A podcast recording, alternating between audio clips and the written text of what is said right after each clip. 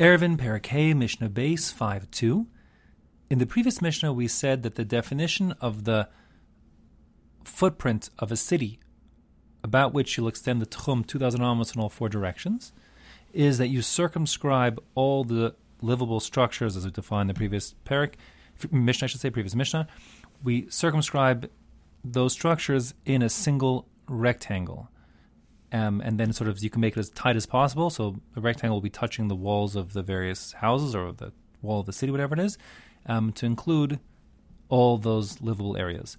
Now, Rabbi Meir in our Mishnah is going to disagree. He's going to say nosen karpef la'ir. That in addition to including inside that rectangle for the streets of the city all the structures that are livable, as defined in the previous Mishnah, so we're going to also li- give like a buffer zone around the city, as if it were like a chatzer, like a little courtyard around the city, which is for use, you know, for storage and for other purposes directly around the city. A karpef, we said already before in the second parak, is like a storage facility.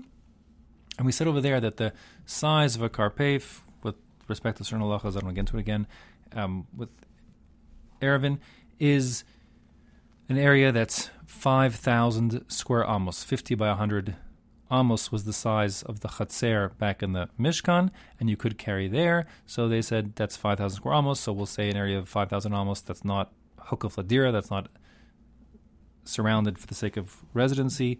That's going to be okay to carry inside of. But if it's bigger than that, bigger than 5,000 square amos, it's too big and you can't carry in it. That was the discussion before. So that's the size of a karpef. Now, we when the Mishnah talks about the size of a karpef, however, it's referring not to the area, 5,000 square amos, but rather to a, a, linear measurement, like the length of a side of a karpef. And like we saw before, we're going to refer to, we're going to imagine this karpef of 5,000 square amos as being a perfect square. If it's a perfect square, and the area of the square is 5,000 square amos, that means each side of the square is the square root of 5,000, which is working out to basically 70 and two thirds of an amma.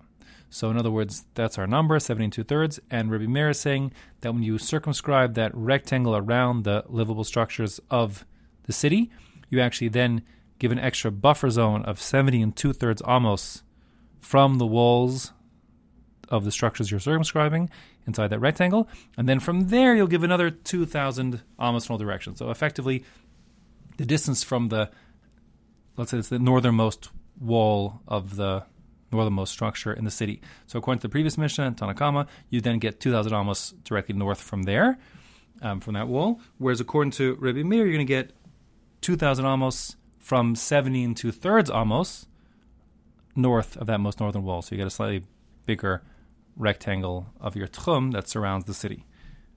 Okay?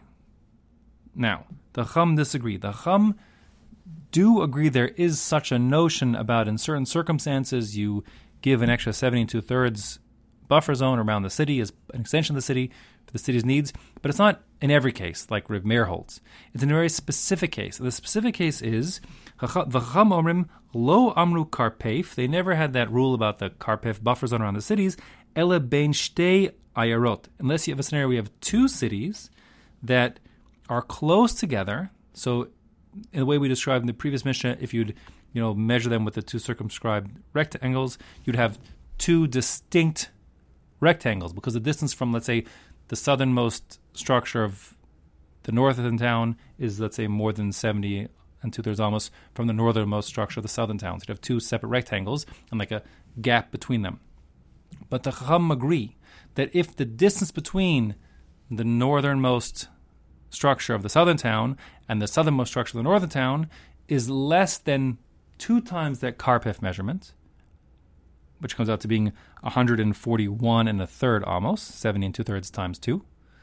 Um, so then we will sort of give the buffer zone to each of the cities, meaning it's, it's as if the northern city has a buffer zone to the south of 70 and two thirds amos, and the southern city has a buffer zone to the north of 70 and two thirds amos. And that means essentially that the buffer zones overlap since the distance between those two towns is less than 141 and a third.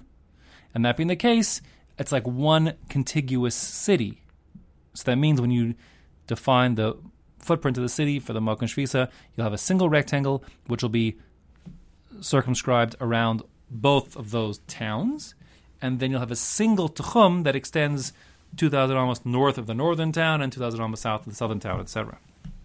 So that is the unique case where you give this extra buffer zone. That's what the Mishnah is saying here. Chacham omrim lo amru karpef. They didn't give that extra karpef buffer zone of 70 and two thirds. Bein. Unless you are talking about that you have, you're looking at the potential buffer zone between two cities. Im yesh lezu shivim ama vishiraim. If you have to the let's say the northern city, um, if you give it 70 and a bit, shiraim in a bit, like it's 70 and two thirds amos. Velazu shivim ama v'shiraim, and if you give like a buffer zone to the southern one of 70 amos and two thirds of an ama, then, and they overlap, ose karpef leshten lios ka'achas. Then you give each of the cities the credit, so to speak, as if they had a buffer zone, they had some useful area that now makes the two cities overlap into a single city, and then you'll make a single tchum that extends around both of those towns together and the Shulchan Aruch paskins like the Chachamim that indeed if you have two towns within 141 and a third amos one for the next, then they constitute a single town for the purposes of setting up your your tchum, and you have one big tchum that includes both of those towns.